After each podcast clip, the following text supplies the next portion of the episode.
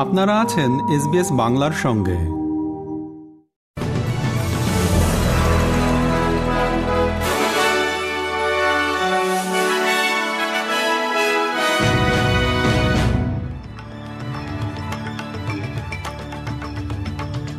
SBS Bangla.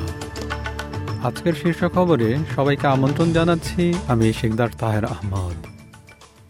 আজ বুধবার, চব্বিশে মে দু হাজার তেইশ সাল। সিডনি সফর করছেন ভারতের প্রধানমন্ত্রী নরেন্দ্র মোদী। আজ সকালে একটি দ্বিপাক্ষিক বৈঠকে তিনি এবং প্রধানমন্ত্রী অ্যান্থনি অ্যালবানিজি দুটি নতুন অর্থনৈতিক চুক্তি স্বাক্ষর করেছেন। বৈশ্বিক কার্বন নিঃসরণ হ্রাস লক্ষ্যমাত্রা পূরণে সহায়তার জন্য একটি নতুন অস্ট্রেলিয়া ইন্ডিয়া হাইড্রোজেন টাস্কফোর্স স্বাক্ষর করার ঘোষণাও দিয়েছেন প্রধানমন্ত্রী অ্যান্থনি অ্যালবানিজি। তবে ভারতে মানবাধিকার নিয়ে উদ্বেগের বিষয়টি উত্থাপন না করার জন্য অস্ট্রেলিয়ার প্রধানমন্ত্রীর সমালোচনা করেছেন Greens senator David Shoebridge We have seen our Prime Minister in the interactions with Prime Minister Modi have a lack of key leadership on issues of human rights and democracy. Of course, Australia should have a strong and close friendship with India, but a real friend tells the truth and tells the hard truth.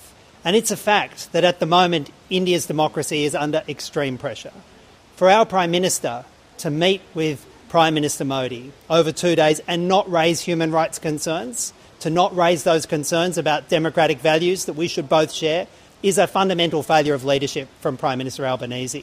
আসন্ন indigenous voice গণভোট নিয়ে সংসদে ভাষণ দেন সাবেক প্রধানমন্ত্রী Scott Morrison mister Morrison তার উদ্বেগ প্রকাশ করেন যে সংস্কারের সাংবিধানিক প্রকৃতি পরবর্তীতে সংসদ দ্বারা সংশোধন করা যাবে না তিনি এটিকে একটি বড় বিষয় বলে অভিহিত করেন তিনি আরও বলেন The impact of the voice on the operations of executive government and the parliament are also not known, presenting significant and unknown risks that cannot be easily remedied, if at all.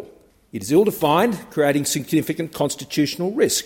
Ultimately, the High Court will be left to decipher the unknown and decide what this all means, long after Australians have cast their vote with no further say. Albanese সরকারকে পারমাণবিক শক্তিচালিত submarine চুক্তি, AUKUS, পুনর্বিবেচনার জন্য আহ্বান জানিয়েছেন শতাধিক Australian শিক্ষাবিদ।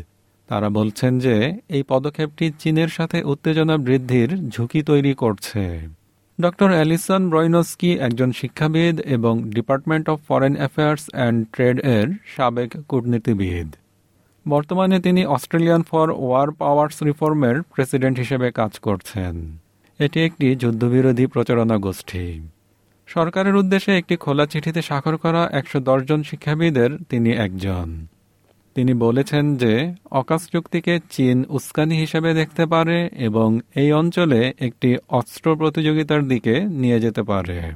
What this does is create a potential arms race in the region, and it is a clear signal of aggression. From Australia and the United States towards China, which eventually the Chinese may feel that they have to respond to.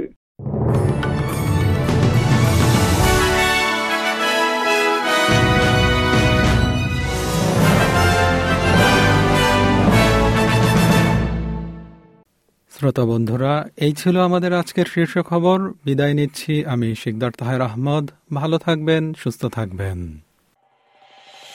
এরকম story আরও শুনতে চান, শুনুন Apple podcast Google podcast Spotify কিংবা যেখান থেকেই আপনি আপনার পডকাস্ট সংগ্রহ করেন।